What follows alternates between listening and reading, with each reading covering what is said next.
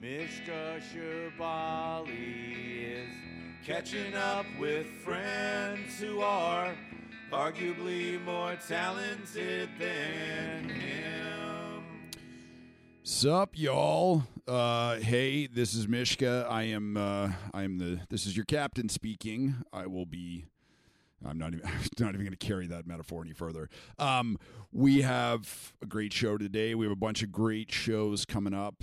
Um, I just uh, recorded a podcast with my old friend Star Anna. She's a songwriter from Ellensburg, Washington. She and I did oh a ridiculous, grueling tour together. Um, I think 39 or 40 shows in 38 or 39 days.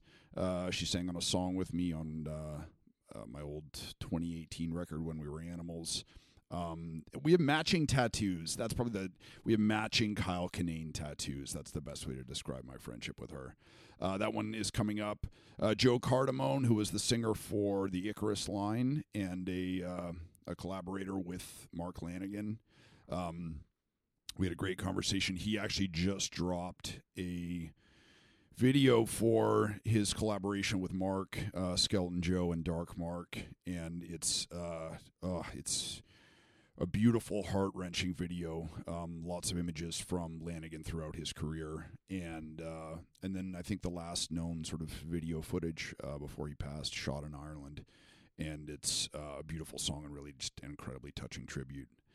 Um, my friend Roberto Bentivegna, uh, you know another another Lanegan crony. Um, he uh, he's a screenwriter who wrote uh, House of Gucci. Uh, he and I had some good adventures together recently. That one will be coming up soon. I on this Tuesday I will be going to Tucson uh, to catch um, Eve Six and my old friend Jake Flores, who has been opening for Eve Six on their national tour. Um, man, I, I've been so scared for Jake going into this that it would just be a fucking nightmare. But um, it's like the inverse nightmare where he's having such a good time that now I fear for his mental health when the tour is done. And I just talked to Avery Moore, who's going to do a podcast with me too. Um, uh, Avery Moore is a comic from Austin, Texas, who toured with Jake, um, and I've sort of met her through JT and Mike Wiebe and other people. The um, how do I put this? The seeing her touring with Jake. Jake is one of the best comics I know. He's incredibly smart dude, um, and and a very sort of diligent comic. He's trained his brain to work comedy so much, so consistently that he can't turn it off.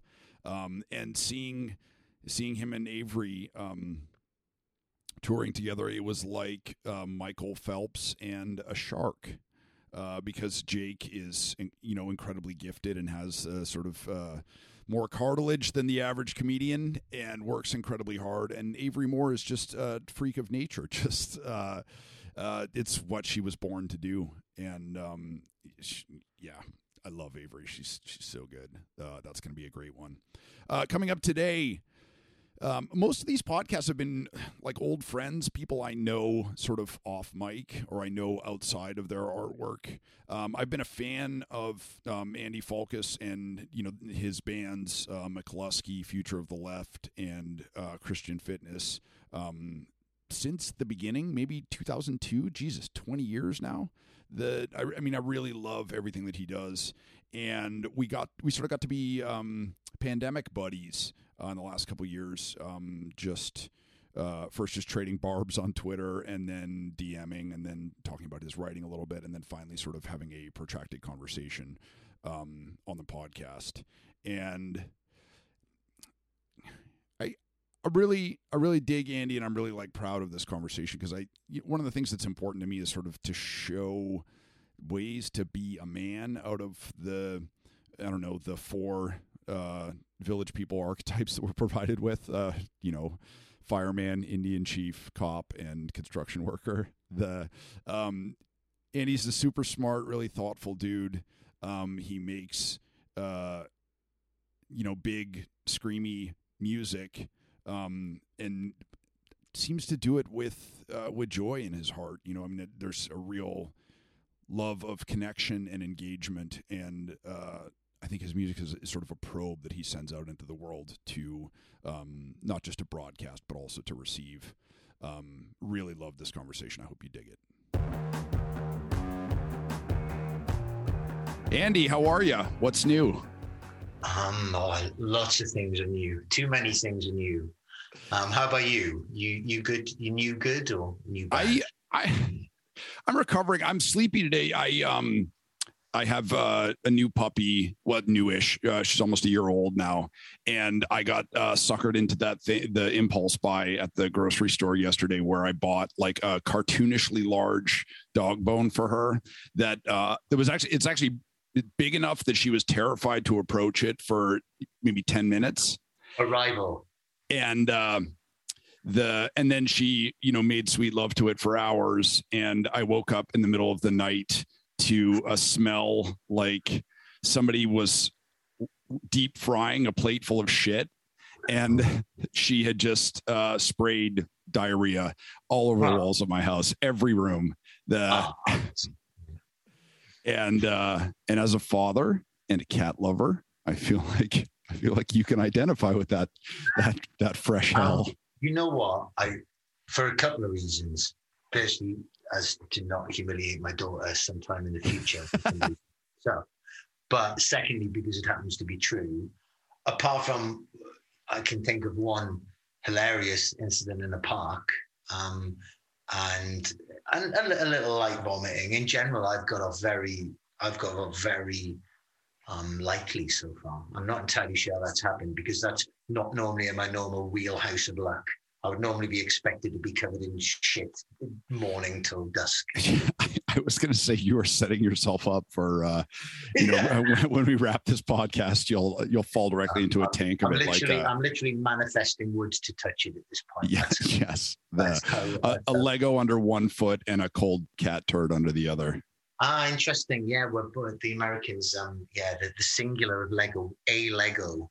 That's yeah. The is it is it plural there or is it I, you know what? I've never thought about it but the, just the very fact that you're american um, has made me think it is in some way some way offends the queen's english. Um, but, but i'm sure that isn't the case. The I, I was born in canada and i always grew up with lego and you know the whenever people referred to it as legos i i took particular offense. So yeah yeah yeah sure. I, I guess that's how i knew i was going to be a writer and just get just get my fucking feelings hurt about people's grammar when it comes to a corporate brand at, at, at the heart of it yeah you know? yeah and that's all it is really. Yeah but it's uh, not, hey, everybody needs to feel attached to something.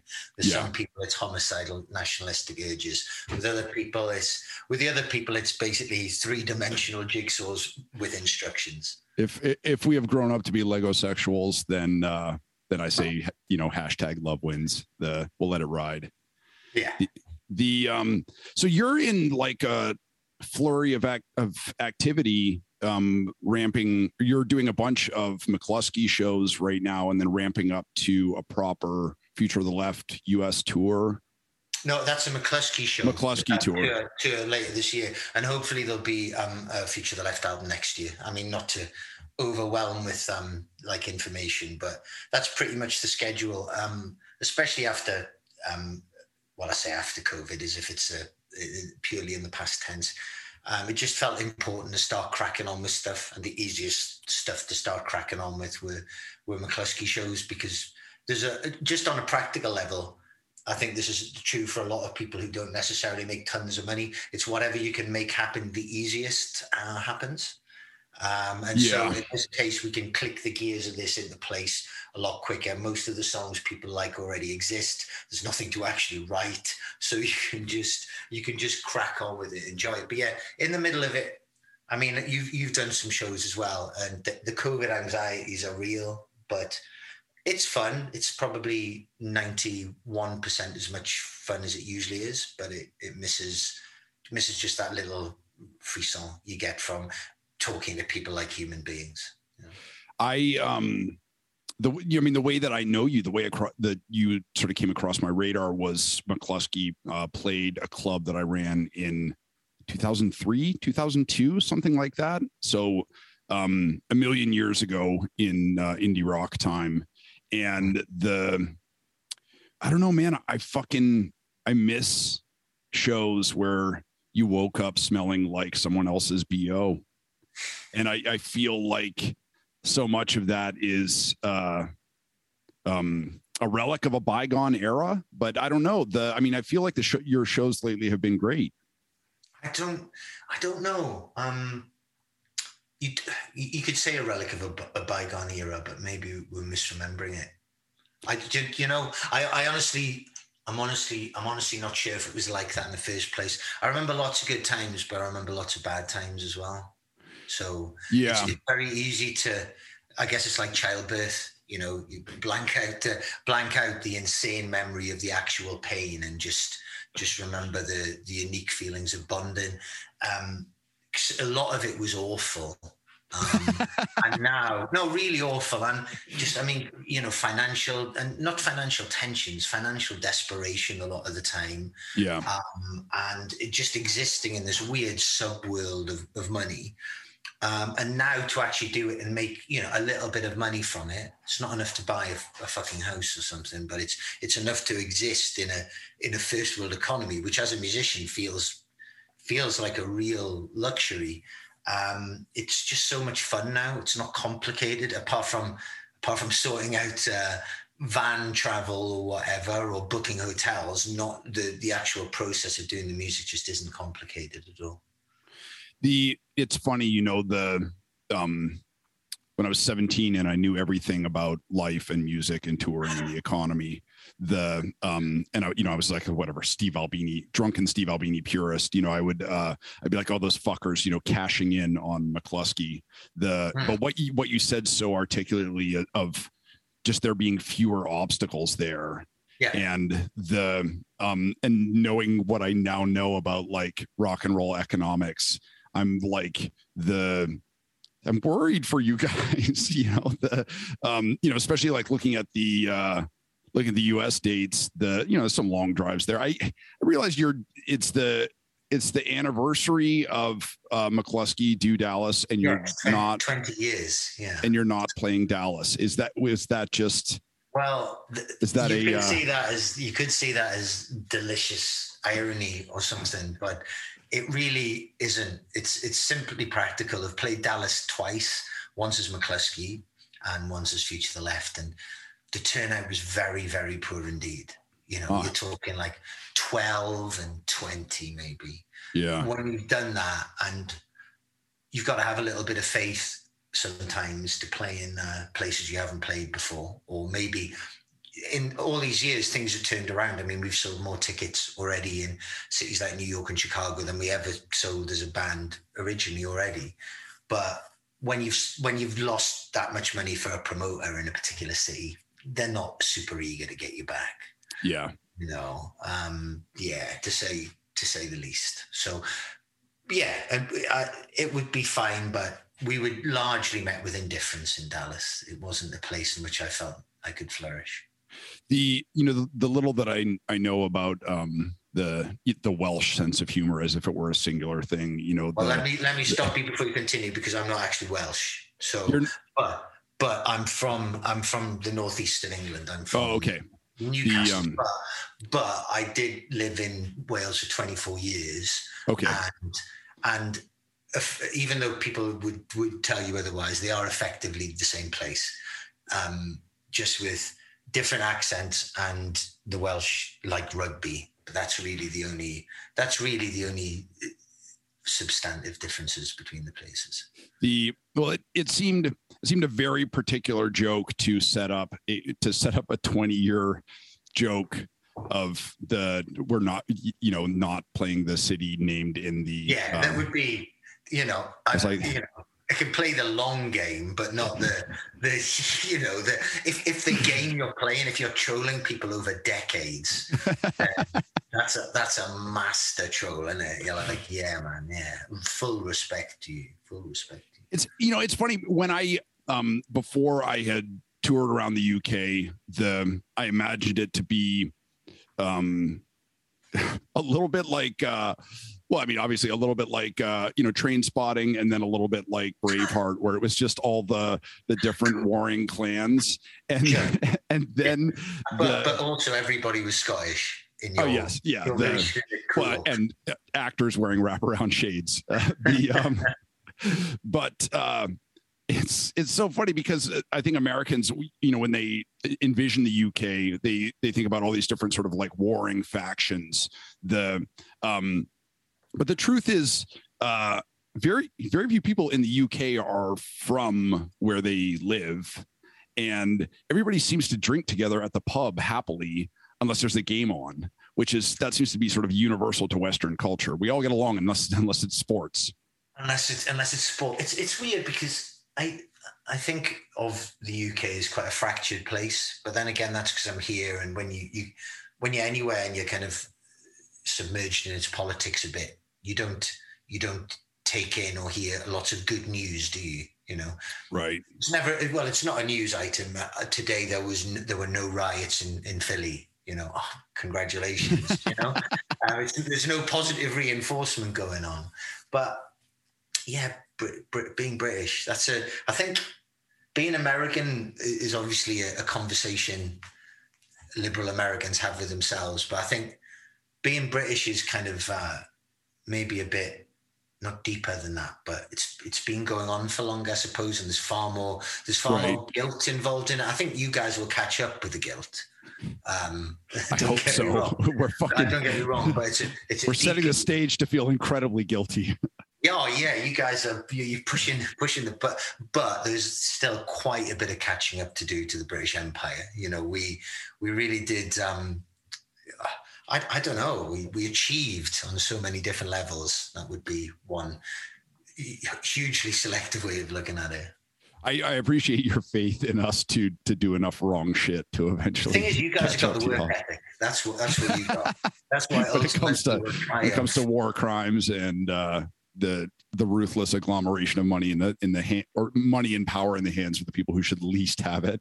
Yeah, yeah, Yeah. but you know, you guys are even better or worse, depending on how you look at it, um, at that than we were. Because with with Britain, there is, and it's it's ingrained in the British character. It's there is a certain idleness to Britain, a certain um, we we've been there. W- what's due us, you know? Whereas I think uh, everything, including being grifting motherfuckers, you know, I, I can o- I can only see success, only podium placings for the USA.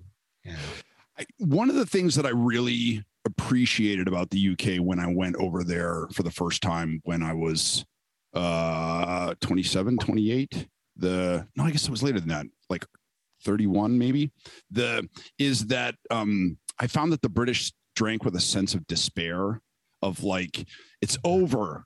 Like we lost. You know that there was this uh, sort of tragic um poison nostalgia you know the and i identified with that beautifully and it just it like resonated in my heart because i felt i felt as a man in his early 30s that i was finished Yeah, you finished done. Well, you the thing is, you were, and you have continued to have been done ever since, and that's true of all of us. I wouldn't say. You you see, you're saying that's typical of the British. I think that's typical of people anywhere, unless they've gone out to a karaoke bar. Although, well, if I was at a karaoke bar, despair would only be the beginnings of it. but, but, um, you know, I, I think Irish people drink with a certain fatalism. Certainly, Yeah. the, the, the Welsh, and I realise you're talking about the British, they're only really happy if they're being cheated. Like, if they're being cheated out of something the last minute by the English, then they feel completely at home. You know that because that's their natural state. There was a, a football championships a few years ago where they got to the semi-finals, and honestly, they didn't know what to do with themselves because they were just being successful and being successful wasn't a part isn't a part of that narrative you could see it around you they couldn't couldn't really embrace success they were waiting to be cheated you know um, anyway. Okay this is really interesting to me because the i mean what we're talking about is um happiness feeling security in your identity regardless of what it is and unhappiness is when your identity is taken from you you know Mhm. the a friend of mine was a very committed uh social worker you know working in sort of uh, child health and welfare so you can imagine it's a pretty fucking grim job oh, And yeah, he- you know, no he finally-. Yeah he finally retired after you know years in the trenches uh, and uh, just encountering just a horror show shit. And uh a couple of weeks after he retired, he had like a fucking crisis, and it's because you know he no longer um, he no longer is who he was. And the and his life has gotten infinitely easier in a million different ways. And to sort of the and, and frankly he's probably given everything he could have possibly given you know oh dude i've been i've been begging him to retire for years you know i was like you've done enough man you know at what point are you going to be satisfied that you've given back to um, the community the culture um, humanity um, are you do you need to burst into flames or you know dissolve um, the but yeah, yeah. Yes. you know the and it's and it's so interesting to hear you say um uh the definition of welsh is being cheated by the british because the um when i lived in new york there was by, a, the, by the english there is just that yeah that that i don't know hint of I don't know. Don't get me wrong. That's certainly not every Welsh person, but I, th- I just think it's something. The, the glorious defeat is something which permeates that that self identity. Uh-huh. The um, one of the things living in New York, you, you encounter all this like sort of very specific um, cultural racism and judgments that people make upon different groups. And uh, you know, a big thing is uh, ask versus ax. The and it's yeah. tacit racism, basically. The you know, um, positing that African Americans evolved language wrongly where language has always just been by the popular vote you know the um and i read something the other day online which um where they were talking about uh you know uh fisk versus fish that it was just they were it referred to the same thing but eventually fish won out instead of fisk. And the um ask and ax are um you know parallel evolutions of the same word but the but that ax is ax belongs in our language because it identifies a very specific thing which is african american asking african american imploring. Hmm. And when i when i read that and i finally got it holy shit man it just fucking depressed the shit out of me the you know to think about the legacy behind that short one syllable word and what it means and for how long I had missed it. Sure. Yeah. But I think to me, you see, there's two stages to that though, because say if you were, I don't know, if you were somewhere where you'd never heard somebody say axe or whatever, and then you actually heard it, it just as a just as a, a regular human being on the earth, at first that's going to sound jarring to you, and you're going to look for reasons why that's not right, I suppose. That's mm-hmm. how you know. That's how you, you come into the. It's very few people who just hear new things and go straight away. Brilliant. That's the way it is. Great. So I think it's it's it's okay to have a little chat with your prejudices and then get over them. I suppose. You know. I think. I, I think of a lot of. I don't know. A, a lot of a lot of times people adopt things straight away. It's sometimes just a question of seeing it with that slightly different angle. Like you say, it being pointed out to you that it's they, were competing words. This isn't just a um, a fabrication. Uh, yeah, a, it's yeah. it's not um and it's not a, a memo from language headquarters where they're like, oh, it's it's Lego, not Legos. You fucking idiots. yeah.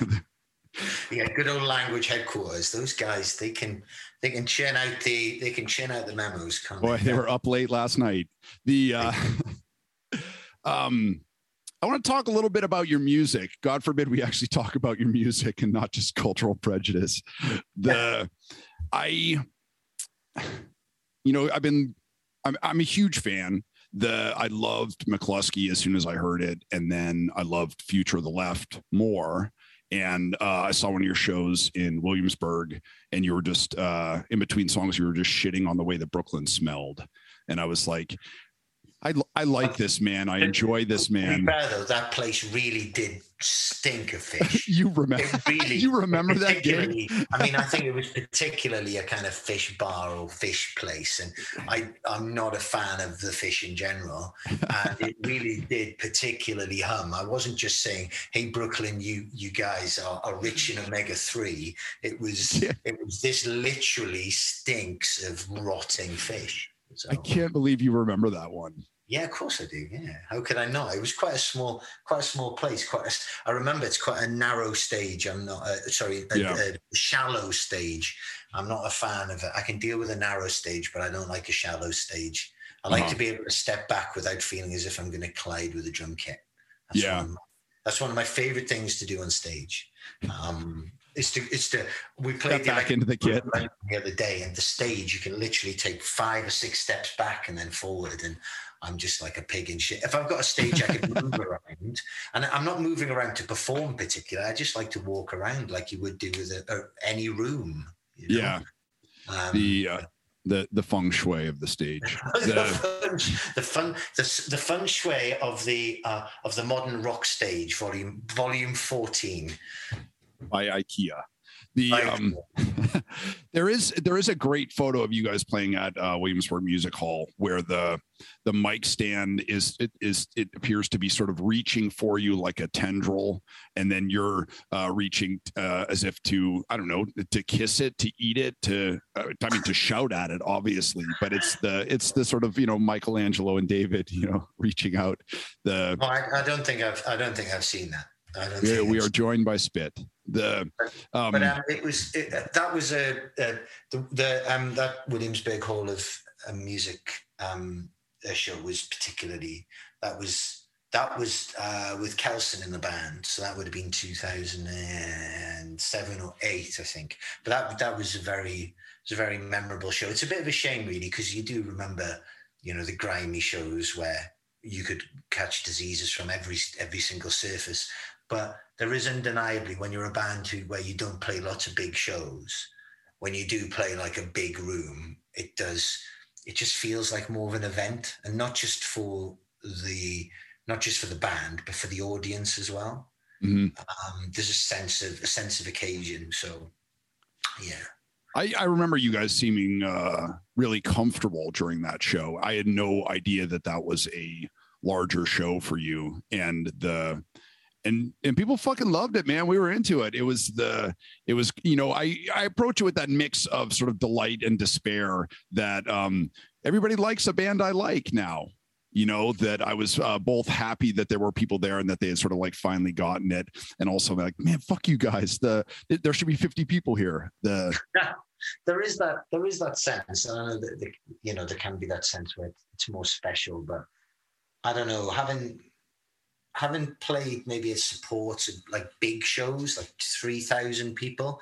I genuinely don't enjoy the experience of, of that. That's just too much.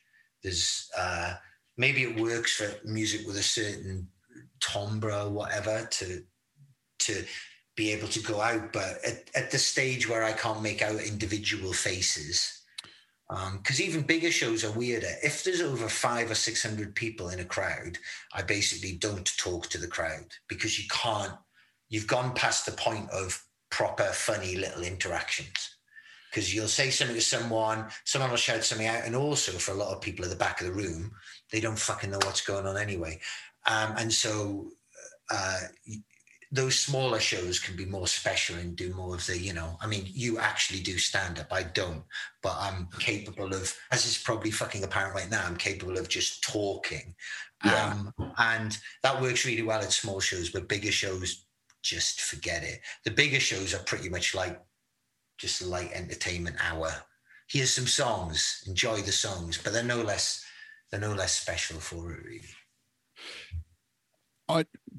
counterpoint um i do remember being at a show at uh st vitus in Oh, yeah. Yeah. greenpoint and the house lights were alarmingly bright and the i can't remember if it was you or the bass player um but there was a an amorous young lady in the crowd and i am a uh large fun loving shithead and we started making out and uh y'all y'all took issue with that and I got, I got fucking called out from the stage. The uh, yeah, Oh, wow. the yeah, I was um and I get it. I mean it's uh it's it was disgusting. It's gauche. The um, I always one one of the things that I was always like, you know, when uh, when rednecks were taking issue with it, you know, a gay couple holding hands or expressing affection for each other, um, everybody thought that it was so repellent that they would say that, and I was like, well, why don't we just ban it for fucking everybody? Because I don't want to see like some bro making out with his girlfriend either the uh but yeah being subject to your uh your scrutiny and mockery the i still Hey, crin- um, i cringe in my heart andy What what can I what can I say? A, I don't remember that. i could okay I, I genuinely don't, and I do remember a lot of this stuff. No, I wouldn't say most, because you know, obviously over the years, I'm sure you're the same. You've got just things you say just uh, automatically without even thinking about it. Yeah. Um, if I'm ever particularly distracted, somebody says something stupid, you'll just go, "Dad," you know. That's that just works. Just it, it, it never fails. Yeah. And if you're in Glasgow and you get stuck, which is all the time, uh, you just they just say things and you go, no, that's just noise, you know, or you you just say, oh, I'm sorry, I don't have my Glaswegian translating app on my phone or whatever, which is a joke, but is also true because Scottish people shouting things at you is simultaneously incredibly sexy and very confusing.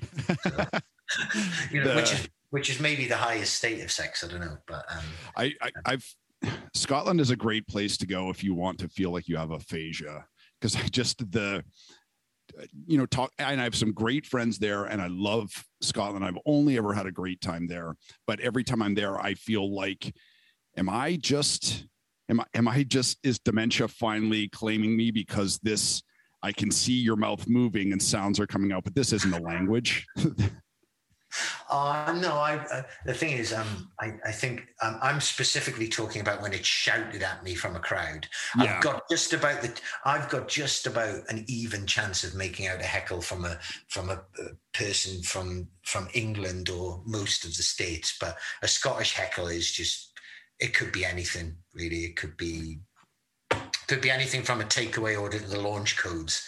I just, you know, I just, I just, I just don't know. But I love, I love Scotland in general. In fact, it's such a beautiful place. It just, if, if it wasn't so fucking cold, it would be an, an amazing place to live. But it is so cold, and a Scottish wind just, it winds like no other. Really, it, it really, it, it finds, finds joins in your clothes that you didn't even know were there, and it wends its way in, and it's, oh, it, it kills you. Well, and and and the Scots love it. The I, Oh. I remember the we had a tour manager who was uh, Scottish, and the the first night of the tour, he got a chunk of his fucking ear bitten off in a fight, and I, I will always respect him for that. I was just like, I was like, man, I love it when cliches like just come through for me like that. But uh, we, you know, we we'd stayed like the night before in some shitty, you know, drafty hotel and got no sleep, and we were going back to his house, and his lovely wife Carol, like, you know, made food for us and the and then you know when she showed me to my room she was like you know i opened i opened the window for you so you have some fresh air and i went in there and it was just like a fucking wind tunnel just bitter cold and i was like no this is you know letting lovely to have those experiences like of what people consider normal. I mean, you know, I'm I'm from the northeast of England and I'm married to an Australian, so sometimes if I walk into the room where she's working, it's just you know the glasses the glasses steam up and not from unearthly delights from the fact that it's 30 odd degrees Celsius in there and straight away. I mean, sometimes the heating goes on here in June and July, which is just crazy. But the risk, and I know I'm kind of doing my mother-in-law material here, but it's uh, but but it's uh, it's definitely true. The the the, the clash. Although you you do, I mean, I moved from the northeast is quite cold, whereas uh, further south in, in Britain it's not so cold. But I've definitely acclimatized over the years. When I go to the northeast now or Scotland, it is like being attacked by a weather system, and I don't, I don't, I don't, I don't enjoy it. I don't enjoy it. at this point in my life most of my friends have podcasts and it's uh, it's disgusting and it's despicable and it always feels so weird for me to uh, to listen to them shilling for other companies uh, this protein shake uh, this uh, this laundry warehouse or whatever the but the only thing worse than that is that what I'm doing right now is I'm recording a commercial for my stuff to uh, to try to get you to to buy my things. Um, so the the first thing I want to do is if you're listening, if you're enjoying this podcast, share it with a friend. Um, you, you know, please obviously post it to your social media. Please rate and review it on uh, iTunes or whatever the hell this is, podcasts. I don't know the whatever the Apple platform is. Um, but also just send it to a friend if it's if you got something out of this conversation, if it's helpful to you, if you've found something useful there or funny or entertaining. Um, if you get a kick out of it, if I have a guest coming up that you think a friend is going to enjoy, please just share this with a friend. Um, also, I'm shilling for my new book, uh, The Long Run and Other Stories, uh, which collects all my best selling Kindle singles and some other bonus material, um, a couple love letters for, uh, for Lanegan. Um, I'm selling them directly, uh, 30 bucks through my Venmo, um, post paid anywhere in the U.S. Um, and I'm forcing myself to just read some of the blurbs from the back because I got um, some really incredibly kind blurbs from some of my heroes. Um, here's one from Lanegan. Mishka Shubaly is a king. His stories read like a crazy quilt of heartbreaking honesty and ball busting comedy. I mean, Lanegan knew how to write the fucking shit out of a blurb. And just just hit it, hit it hard, and get out. Um, here's another one I'm going to double up today because they're short. Here's one from Bert Kreischer. Mishka Shubaly is not only my favorite author, but he is also my favorite singer songwriter. He writes the kind of prose that gets stuck in your head for an entire weekend. He has such an amazing way with words. Kind words from uh, an amazing comic and uh, you know one of my musical heroes. Um, yeah, please buy the book, and thanks for listening.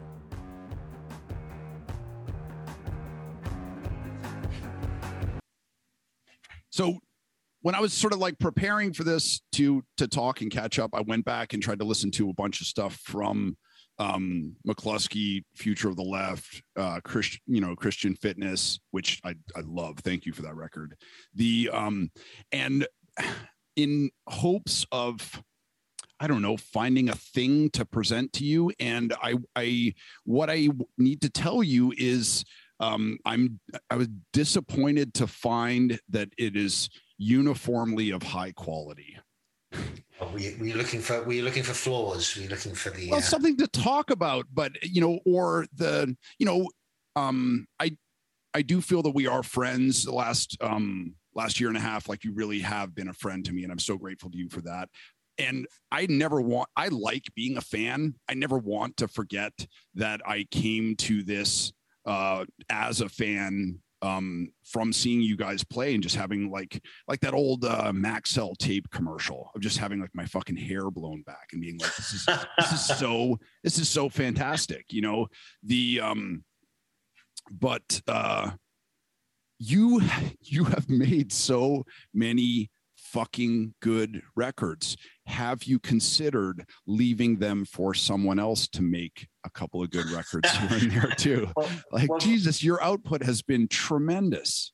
Well, well, for, that's very kind of you. But I, I just really love, and more so over the years, even though it's got more difficult for certain logistical reasons, like having a kid, especially with the person I'm in a band with. Um, but I just love, I just love it so much. I love making music. I, I like listening to music. Like I like, so I'm saying like a lot. Um, dancing around the, the, the kitchen with my daughter listening to Devo or the Ghostbusters theme or she really she's nearly five so the Ghostbusters theme is is a big favorite in this house or you know or uh, the bare necessities we listen to that pretty much on a loop I try try and intersperse the bare necessities with raining blood really um really mess really, really mess with the development. Um but I just love making music. Still that moment where a song comes together where one element meets another element and suddenly something's wrong but it's right. It's just pure like that that to me increasingly is still it's really difficult for me when i write a song not to immediately go online and tell everyone how much i love music. I i because I, I honestly i those moments are just ir- ir- irreplaceable. That's that's one of the things that's um, I think pervasive in your music is that it's I mean it's funny because it's the it's the kind of music that like if my father were to hear 30 seconds of a song or something you know in in his head he would maybe compare you to uh like clutch or uh or deftones or sort of you know the Sure. Yeah, a, yeah, sure. a- a certain stripe of um i don't know shithead misogynistic white boy downer uh scuzzy rock Mm-hmm. but there is I, you know i was trying to describe your music to somebody the other day and i said it was sort of like a uh, joyful birthday party the Almost, Um, yeah, yeah, sure. It, it's meant to be a. I mean, the birthday party weren't a band I started off listening to, and I would say that you know the birthday party are probably closer to what you might call a noise rock band because they're not they're not obsessed with songs, are they? It's it's sounds and it's atmospheres as much and, and tones and textures for them, whereas all of those stuff really come to me accidentally, and I just try and write songs. That's what drives that kind of drives what I do. But yeah, happy. It is meant to be. It is meant to be joyful. It doesn't always sound that way. Some people think there's a there's an anger there, and I suppose them, there is fueling it on one level. Bonsai, oh, we've we've got we've got cat number two getting involved now. right. Bonsai, can I just can you come here, darling? Don't be scared. Come on now. How long have we known each other? This is a little bonsai. She's such a little sweetie. I, I I love it. The I thought about I thought about doing something a podcats something, but it's too neat, too tidy of a play. The but um, cats have been a a uh, a reliable ingredient in the the best ones that I've recorded. The um one you know one of the songs that has always sort of stuck up out to me is the beginning of uh, Arming Eritrea, and it it it feels like you're speaking directly to a 13 year old the But and you know what? That's that's it's, that's a weird one, that because that's one of the songs where I could probably talk about what those lines suggest to me without being able to necessarily tell you what the song is about. And I mean, what what happens a lot when when I write is I'll the, the, a character will be saying some things. And those things get said, and then a perspective changes. It's it's always about it's it's about the songs which are really good usually are the songs which are about something without being about without being about them you know so um i mean yeah so it's it's saying a thing it's giving a perspective a uh exhibiting a mindset i suppose but not not through literal truths. I mean that's a wanky way of looking at it but it's pretty much it. I mean not not to get too woo about it but i i do feel with your writing that it it feels unconscious. It doesn't feel doesn't feel thought out like you're sitting there with a thesaurus like I, i'm going to write about you know this uh, conflict in the Falkland Islands, you know, or whatever. The just that it's, um, you know, your consciousness is is like a, a squid just sort of shuttling through the darkness, and you just sort of drop into different characters' Yeah. heads or voices, sometimes- and then dip and, out. and sometimes it goes a bit too far and it's incomprehensible and sometimes it doesn't go far enough and it's maybe a little bit too much on the nose that's the so see what what what i try and do is just let it all spill out unself-consciously and then you go back and look at it and go right how is how is that you know um, i can think of a couple of occasions where i've sat down to actually write words about a thing um, that worked a couple of times, but a couple of the times, yeah, it ended up being. Sometimes you, you play a song back and you're like, oh yeah, war's bad, is it Falco? Remember, war is war is bad. Yeah, war is bad. Okay, do you know what I mean? Sometimes it's Yep. sometimes it's so on the nose, it's just a nose, and you Yeah. don't you, you don't you don't really need to say it. So Yeah, the you know that was one of the things that I um I really appreciated about Lanegan is that he could he could write a song um comparing tears and rain. And I would hear it and marvel at it and be like wow that's wow that's so you know that's so compelling. And it's it's the most cliche fucking thing ever. But for whatever reason he um he was damaged enough or he had enough gravitas and the the weight of experience that he um it's like instead of you know looking at it from the bottom up he looked at it from the top down or sideways or something like that where you your experience as a listener was you were seeing him see it for the first time the so it Sure. became you know it became new the Yeah. but Well, um what, what you're describing is the the brilliance of a performance, basically. Like, uh, you know, the somebody I think being swept along by their own realizations. Um, you know, um, but but yeah, I mean, I think it helps when you've got a voice like his, though, as well, doesn't it? You can't just just just naturally. I mean, gravity, you know, gravitas, um, gravitas is just uh, weighed weighed upon that voice, isn't it? I um I'm not I, I don't like Josh Um or I don't think that I do. So I'm reluctant to attribute anything positive to him. But at the service, he said, and he, this is so spot on. Like I'm just envious of it. He said he said about Lanegan's voice, you know, uh he sang about toothpaste. It made me want to brush. And it's like, ah, God fucking damn it. I, I wish I'd thought of that first because it's, you know, it's it's totally right on. That's a good The, line. I mean, I don't have an opinion on, on the guy either either way, uh, but that's a that's that's a good line. He wants to uh, wants to write that down and put it in a in a big book of things I want to be remembered for. the uh what's happening with your writing these days are you still laboring away Yeah, on the still book I'm still I'm still doing it. I mean, I put it on pause for a few months while I was sorting out a lot of band things as well as sorting out lots of other life things. Um, you know, child things, family illness things. Um, but I'm kind of getting back into it and just really enjoying it more than anything. Just remembering to enjoy it and uh, not not treating it as something which has to be done. It's not like eating your veg, you know, eat your vegetables so then you can eat your steak. It's it's really, really enjoying it. And sometimes that I think is a mindset you have to create for yourself. Um, Yeah. I certainly do, but I, but I, I think I've created that mindset to such a point where I'm just pretty much always enjoying it, even when it's just 700 words a day. So, and I think it, I think it's good. And previous things I've written, I've enjoyed writing. I've enjoyed the process. Um, probably they probably weren't good enough for anything much beyond that, really, apart from being encouraging. But with this thing, I'm pretty I'm pretty confident that enough people will like it to justify its existence. That doesn't sound like exactly a grand plan.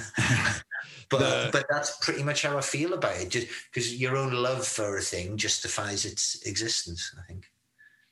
that's that's a great way of putting it the uh I, I have to tell you that when you told me that you were starting to write a book i my first reaction was oh god you fool you you poor fool the because my my my view of writing is so low these days the because i've had the luxury to to be able to write you know i that i've written or been able to write or been encouraged to write had people read my writing for a lot of my life so now it feels like uh drudgery and i need to um i need to i need to knock that off the Right. Well, I- it's good to know when you've got to knock something off. Yeah, I think you know it's it's it's good to know. It's good to call yourself up before other people have to.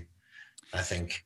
it's the it's funny i am moving into my sort of crazy cat lady years because the it's like every morning i look at my dog and my cat you know the and my dog is you know it's there's this thing that happen you know of that happens for us of you know it's sort of like we die each night and we're born again each morning. And watching my dog wake up in the morning she's like she sort of opens her eyes and looks at her paws and she's like fuck yeah a dog again like fuck yeah you know and she's just she's They so, yes rolled, rolled the dice overnight, and I got a six again. I yeah got a it's six just- and again. every morning she just she wakes up like that just you know the looking in the mirror and being like hell yeah you know and um it's so antithetical to how i feel but i'm trying to i'm trying to learn from my dog andy I think I think for me, I had a big formative experience probably about 10, 10 years ago, and I don't mean in a park uh, with a, with, a, with a guy dressed as Batman. Um, I was working with a lady who was really lovely, and she, she was a gorgeous woman, but she was so negative. I've always had a propensity towards negativity, but I've always believed, at least in myself, that my, you know, being quite funny occasionally balanced it out. Um, and that may well have been the case, but it certainly wasn't always the case. Um, but working with somebody who was otherwise lovely, who was so negative, just, I'm not saying it changed me, but it definitely altered something and, you know, tipped me a couple of degrees in a certain direction because um, you don't you don't want to be around people who make you feel bad why would you want to be it's very basic human psychology things which make you feel bad uh, you don't want to be you don't want to be around them um, and so as lovely as she was it was very formative of me and i i, I feel as if i learned dramatically from that moment um, and happily though i'd say that that hasn't really informed my music it still basically sounds the same. So maybe I was pretending to be more positive than I actually was. The um, there's some things in life that we we can't figure out on our own. We have to see it on another person. You know, the if you yeah, if you think about like an arrow, or I was going to say an arrowhead necklace, you know, like, oh, that's cool. You know, somebody made it by hand and like, oh, like, you know, leather, like that's, you know, really sort of, you know, and then you see a guy wearing, you're like, for fuck's sake, man. Oh my God. What, what was I considering? The, I, uh,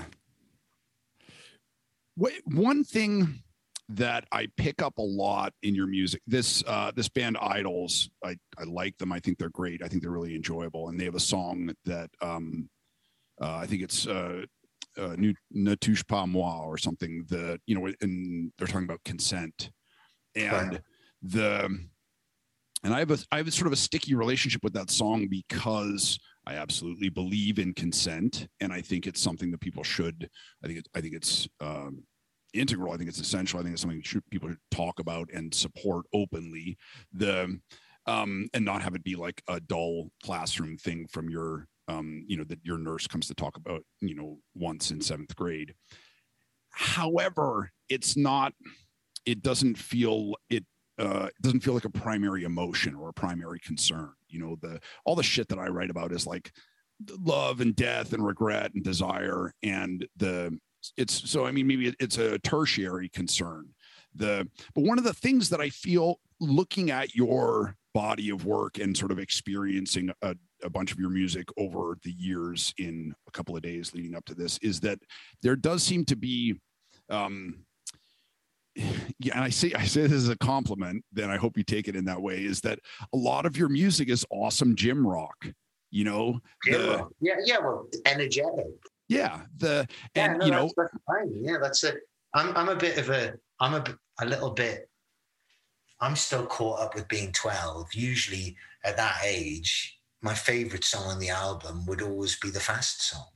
Yeah. That would be my two favorite songs would be the two fast songs. I mean, very just you want that speed, you want that excitement. And still to this this day, I'm still not a huge fan of the song which plods, although I don't know if you find this yourself, certainly playing for us. I mean, uh, with Jack, when I write a fast riff, he's always like, oh, Jack's our drummer to nobody knows he's always like, oh man, I don't, I don't like the fast ones. They're so they're so tiring. And you're like, well, if this sounds good, I'm like, well, why don't you deliberately play a bad beat and this sounds bad? And then we can go back to all this slow rumbling tom stuff you like because you can eat a risotto then get on stage and play it. He did that once. He had a risotto just before going on stage and it was like playing with a polar bear or something. You're um, looking for that drummer full of cheese sound. Yeah hey why don't we fill you full of of an ex, kind of an expanding pasta rice and put you directly on stage so you can you can play you can slow down in the middle of parts because you because your body is trying to digest food um, so I, I think most most musicians uh, come come to terms with that quite early on in their touring career. They'll they'll have a big meal just before a show because of some logistical fuck up and yeah. end up vomiting something over a stage yeah, the I've, I've experienced many in oniony microphone. The um, but the what lyrically it's um, it's interesting to to to go through a lot of your music in one chunk because it does feel like um, great music to to run to, to lift to, to hit shit to, but there does seem to be a sustained uh, critical investigation of maleness and masculinity and um, that I think there is. I think there is, and but the most compelling or the most interesting part of that is it's definitely not deliberate.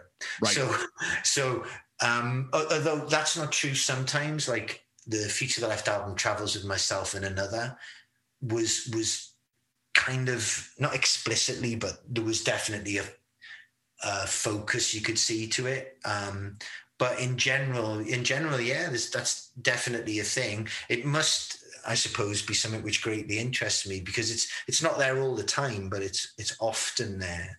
Um, uh, about you know mockery of mockery of men or the idea of of self or you know and also what it means to be to be a, a man in a, in a time where it's you know there's lots of very conflicting ideas about it and it's, it's it's very interesting I I think anyway.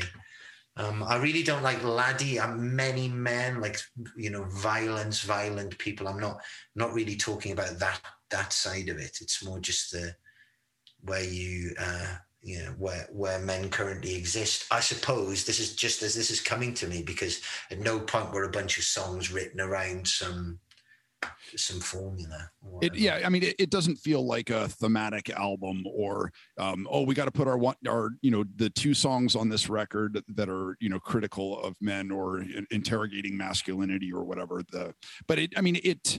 Um, I mean, that's the the meaningful way that patterns arise is when they're not scheduled or programmed. When it just you know when it just happens um, organically.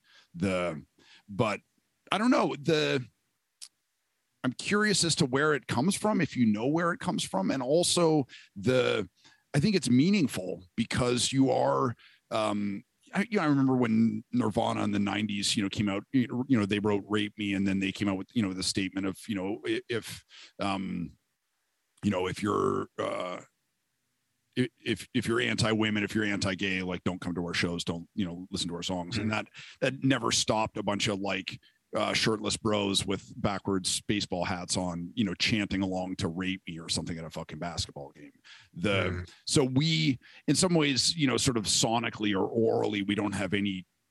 We, we can't dictate the oh what this this drum beat means or what this the what the fuzz bass means or whatever the and you can't steer those you know there is no we we found no frequency yet to steer those fucking animals away from the music that we no, make. The, well, but well, I, yeah, I, I don't know. I think in terms of what you're saying, I, I don't think that's exactly true because it, it's it's the size of the band that does it. When basically ah. you're a band of, I can think of conflicts we've had in our in our bands over the years, but it's really not that many, and it's because the crowds are generally, generally speaking, music crowds because they're not particularly big. So certainly regionally for me, I've noticed um, when you go to shows, say in Cardiff, if there's more than 300, if there's fewer than 300 people in the audience, every single person there might be a musician and their partner. Every yeah. single, right. But once you get above that level, you get the kind of people who maybe would only go to four shows a year or something, something they've happened here on the radio. And you do get that. There was this band I went to see. Um, a, friend of mine liked them, a bike band called the Joy Formidable. I was quite disappointed. I thought for ages I thought they were called the Joy Formidable, but it wasn't. It was the Joy But anyway, not that I'm like a Franca Franca um, on any file, but it was just that's what I thought they were called. So I was a bit disappointed when I found out it wasn't the case. But anyway, went to see it, and it was in a venue in Cardiff called the Globe. There's maybe 400 people there, and the crowd had slightly different energy to like a local show as normal. And then about halfway through the the show, and bear in mind, I've never heard anybody shout anything like "get your tits out" to Julia or whatever. That's literally never happened. Mm-hmm. Or if it has happened, I'd be, I'm, I'm, unaware of it because here I am at liberty. You know. um, but but um, uh, it, this guy went the singer's called uh, Roxy, I think she's called. And in this weird, like chitty chitty bang bang barra boy kind of voice, which is a bit weird because in South Wales, but whoever went, Yeah, Roxy, give us a smile. And it was like, you know, crowd were like, huh? Give us a give us a give us a give us a give us a smarmy lady. I'm off to the war, ain't I? Like, what's what's it was just it was. I mean, obviously, infinitely preferable to get your tits out. Yeah, but still, uh, just a moment of I, I don't even know what that is, and like that laddie, like that more laddie entitled energy isn't certainly is certainly isn't something that I'd like to be around on a on a daily basis.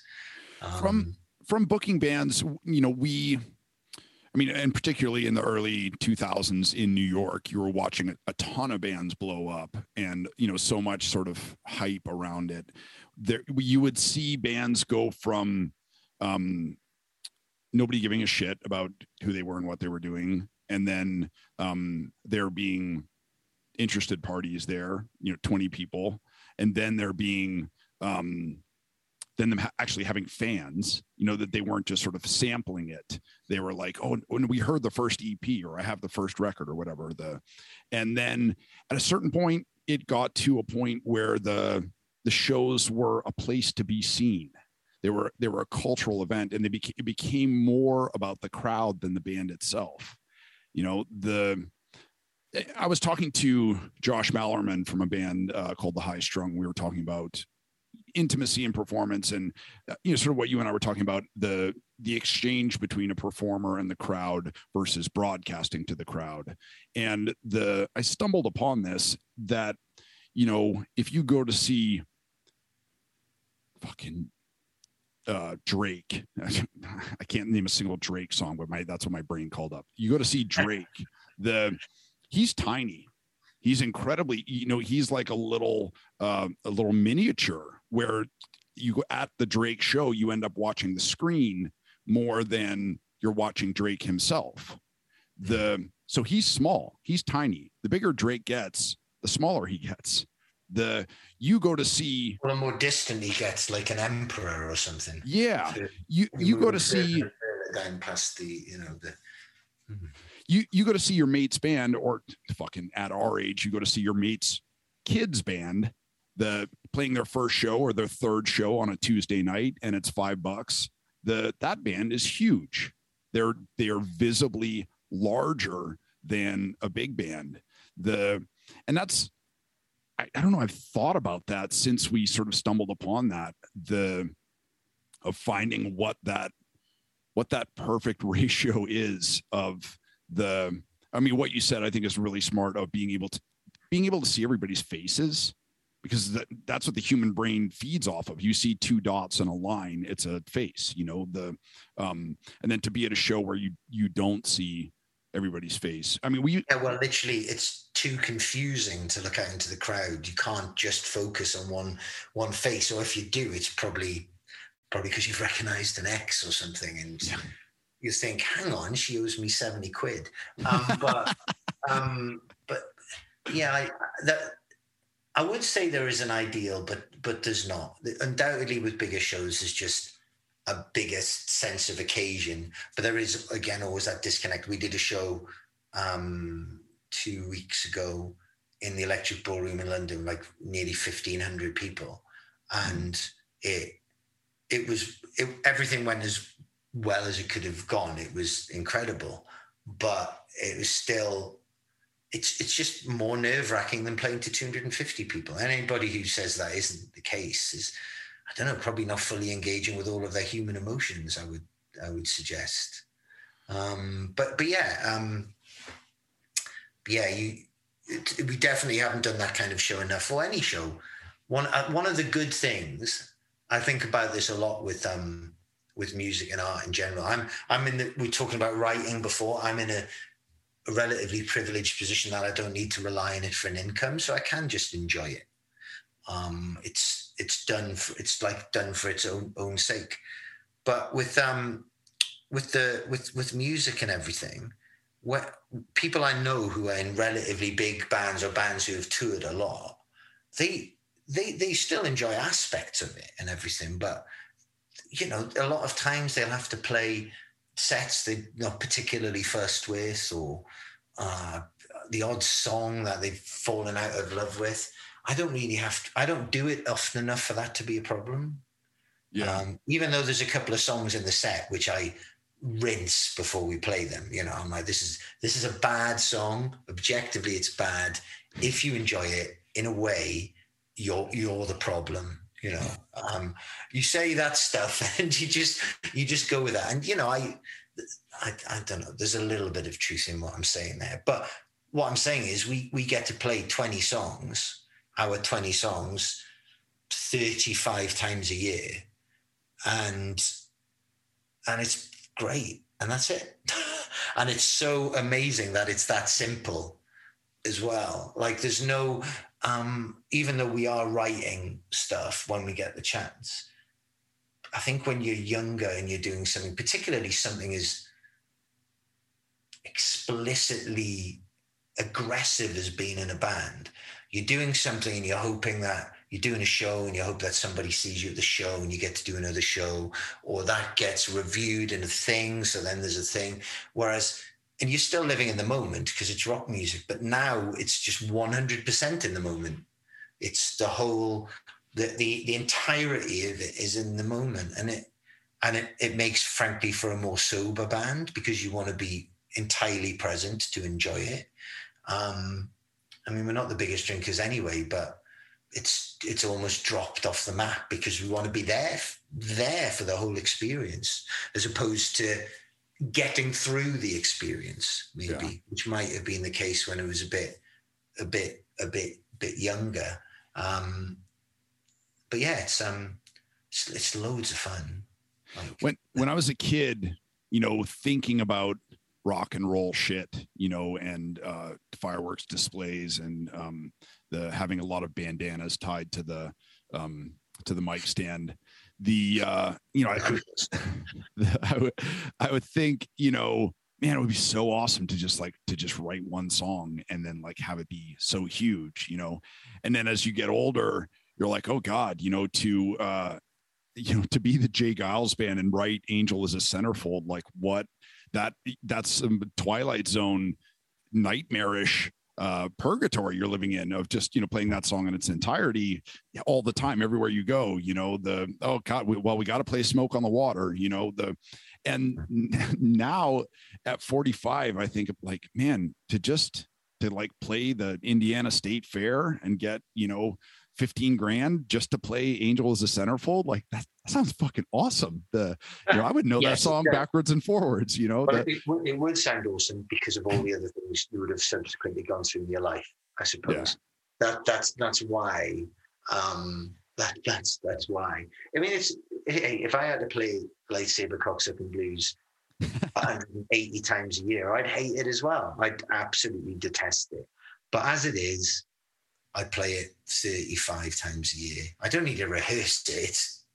It's it's bound into my into my skull bones. That's odd use of language, um, but um, but it, it's uh, but that's all I have to play it. And I only ever do like a weekend, and then before we go to the states, I won't have sung it for a month, so I'll have forgotten if I was bored by it.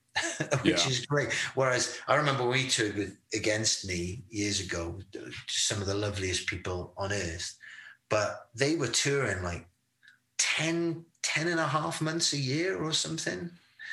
Yeah. So that's just, it's, it's almost just like a, a scientific experiment to see how quickly you can break people. Yeah, it does feel like a, um, you know, water torture or some grim, you know, interrogation method. The I you know, a lot of times I wish that I had been more successful as a musician younger, you know, to be able to sort of like go out and enjoy it and do the thing. And then also, and then other times the, um, I feel so grateful to have that yearning you know to still be a little sort of dewy eyed about it to still feel um uh you know nostalgia for and and yearning for like ooh you know the uh, if i had that red guitar and put my foot up on the monitor that would look that would look awesome you know the just dumb uh just fan thoughts like that for the fan not to have completely died you know to still I don't know, enjoy discovering well, a new band. I think honestly, record. that's something to be treasured. It's some, when people, there are people I know, people I was in bands with, people I wasn't in bands with, and they still are very engaged with music, but they don't just love being involved in it anymore. You can just see that. And even though huge elements of making music, I nearly said the music industry, but really, I'm not involved in the music industry. I book live shows, and when I'm doing live shows, I work for the alcohol industry. Really, yeah. Um, I mean, that's that's somewhere where which you just don't even need to go to it because it just causes a, a disconnect, which ends up with everybody's microchips exploding, and then where we, would be we'd be both dead and having this conversation to people who were also dead. And their, laptops would, their laptops would eventually run out of battery, and that would be it. That would be the end of existence. Um, there's a lot of boring admin involved in music. Um, yeah. I often wish that I could earn two, three times what I earn, so I could employ a manager to take care of that. Um, but I don't and so I do have to deal with the admin side of it. Um, but apart from that, it's just the best. And if you still love it, having been in the belly of the beast, and you still love it, then you must you must really love it. And it's not just musicians; it's people I know, like my friend Adam, who's a DJ, my friend Matt, who uh, has this label and shop. People like that still being in love with it is crucial because those people are so much a part of the ecosystem, particularly of bands are like my size. Bands of my size only ever play to more than 200 people in some place in the States because some record store guy stuck our album on the front of a display 20 years ago. You know, it's that and, and ha- kept hammering on about the band. That's the only yeah. reason we really exist in that in that town. Um, and that that those kind of moments are really special you play shows now and the most special shows are the most you know the most special shows people are in, in tears sometimes because it means it means that much to them you know what it's really it's really lovely though you can only indulge tears for about five seconds you're like listen you're right but i'll start crying too neither of us want that i need to stay in character so let's let's crack let's crack the hell on. But it's so special. It's it's really great that you still have that. Um, hung, maybe hunger's the wrong the wrong word, but like that spark for it. I I lose it at times, and uh, it's one of those things where you know you're sort of uh, continually blowing on the kindling to keep the spark alive. You know, I, I have a buddy who's a huge 311 fan, and he goes to see the band play every I year. Know, I didn't know what that is.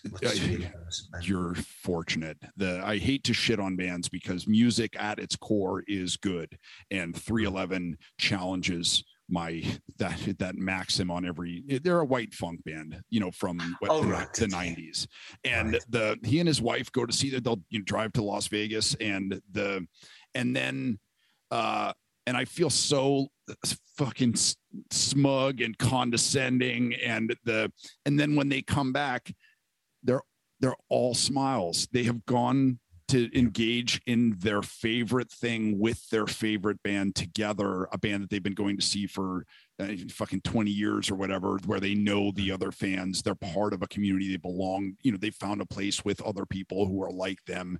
They, you know, yeah, they, but they belong there. They have their identity there. And I look at that and I look at the, uh, the warmth that they exude and i'm like I'm a fucking asshole. Like I, you know, I just need to. I, I ho- hopefully the cure is not is to find that with a different band, not 311, because I still ooh, struggle with that. No, but, I think you know you you take your human joy out of criticizing, you know, ragging on them in a, in an imaginative way. I don't think there's anything anything wrong with that. But yeah, it is music whatever kind of person it reaches, different kinds of music reach different kind of people. But I think when it really reaches people, it's properly enriching like that, isn't it? And it can really, I don't know. Like, there's nothing about the bands I'm in which screams or talks about community. Yeah. Some with in some types of music, that's an essential part of it. Um, and I guess that then appeals to the kind of people who explicitly want to be welcomed into a community. Yeah. Whereas, whereas at the risk of channeling Bill Hicks, my kind of community would be the, for the kind of people who didn't normally want to be part of a community, Yeah. um, who who found things like communities to be a bit, I don't know, maybe crass is the wrong word, but a bit simplistic. Yeah. Yeah. Um, but yeah, it's um, whatever. What different captains for different boats, as my grandmother used to say. Yeah. Hmm. Um, Andy, I'm just going to get another non-alcoholic beer. I'm just going to be one second. These Yeah. the fridge. The fridge is eight eight seconds away. yes.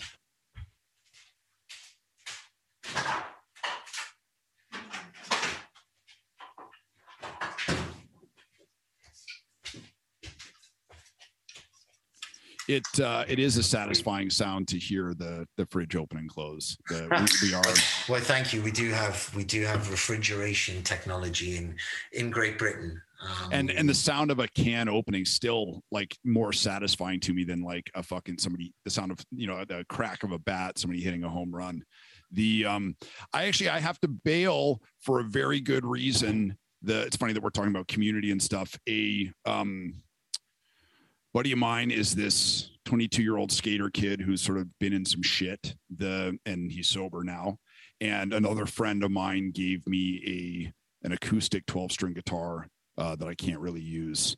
Uh, so I'm passing it on to him, and he was oh, nice. overwhelmed and delighted, and he's on his way to come and pick it up. The um, I just need to uh, squeak that in there so I seem like a hero and not some uh, prick who's uh, beating up 311. But um, the what I've sort of been getting out of the podcast on this question. What uh, what do you have coming up that you're excited for this year? The whether it's the tour, whether it's a record, whether it's you know something new that you're doing, or does your favorite band have a record coming out, or just what's a thing you're excited about? I'm just I'm just excited about keeping going and doing everything. Really, it, it really is. It's, it's a question of keeping moving and staying in routines. The whole thing for me is that the whether it's exercise, whether it's whether it's work, it's all about the routine. It's all about keeping doing it. If I sleep slip out of a routine for a week, that's it. I'm, you know, I need to I need to go go somewhere and be reprogrammed. I need to go and lie down in the middle of a field. Although I would never do that. Um, you know, the, the stains the stains my my my my wife would kill me. Um but yeah I, touring i am particularly excited stroke nervous about getting on an aeroplane and going to the states and australia. Yeah, i mean for all kinds of reasons you could land you could have covid you could sit in a hotel an expensive hotel for 10 days and you could go home and jump off a fucking bridge because you'd be so much in debt. Or or it could be just the the greatest time. Um, who can who can say? I, I honestly try not to have expectations. Uh, just just get there as long as nobody gets attacked with a sword, uh, or there's no I don't know no racial incidents. I'll take that as a start point. Um, so even just some predictable I, I, I need to be, I, I want to be neither over or underwhelmed. I'd be quite satisfied with just being whelmed somewhere in the middle. a, a good uh, fair to Midland whelming. Yeah, yeah. You know what? The, the, when you know the way it can go, it's best to, it's best to take, it's best to hold, hold on 18. That's what I'm doing. Yeah, yeah. Um, Andy, thank you so much for doing this, man. You know, you know, I'm a huge fan of your music, and uh, you've been a great friend to me in this uh, in these Oh mate, times. like no, no, So, no worries uh, at all. No worries you. at all. It's been a, it's been an absolute pleasure. You fucking colonial heathen. and uh, and hopefully I'll make it out to uh, one of your U.S. shows here when you're over. It would be, it would be a delight. It would be a delight to see you. Awesome. All right, take care, my friend. Enjoy your, uh, enjoy your bizarre guitar handoff. See later. See ya. Mishka Shabali is catching up with friends who are arguably more talented than him.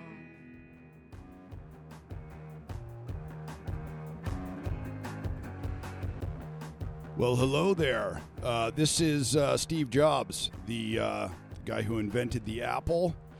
As uh, as you may know, I do a, a podcast thing where I um, just r- randomly record things about fi- my favorite podcasts, and the Mishka Shabali podcast, absolutely one of them. Everybody over here at Apple, um, Elon Musk, Jeff Bezos, all the other billionaires working side by side in the factory here, we all love the Mishka Shabali podcast, and we know that you love it too. So what we would love for you to do is head on over to the uh, what what is it called? Any the I think it's just the podcasts thing. I don't know. Go over to Apple Podcasts and please uh, rate and review my podcast. I mean the Mishka Shabali podcast. Give it five stars. It's it's incredible, groundbreaking work. Uh, definitely, uh, you know, in the running for a Peabody.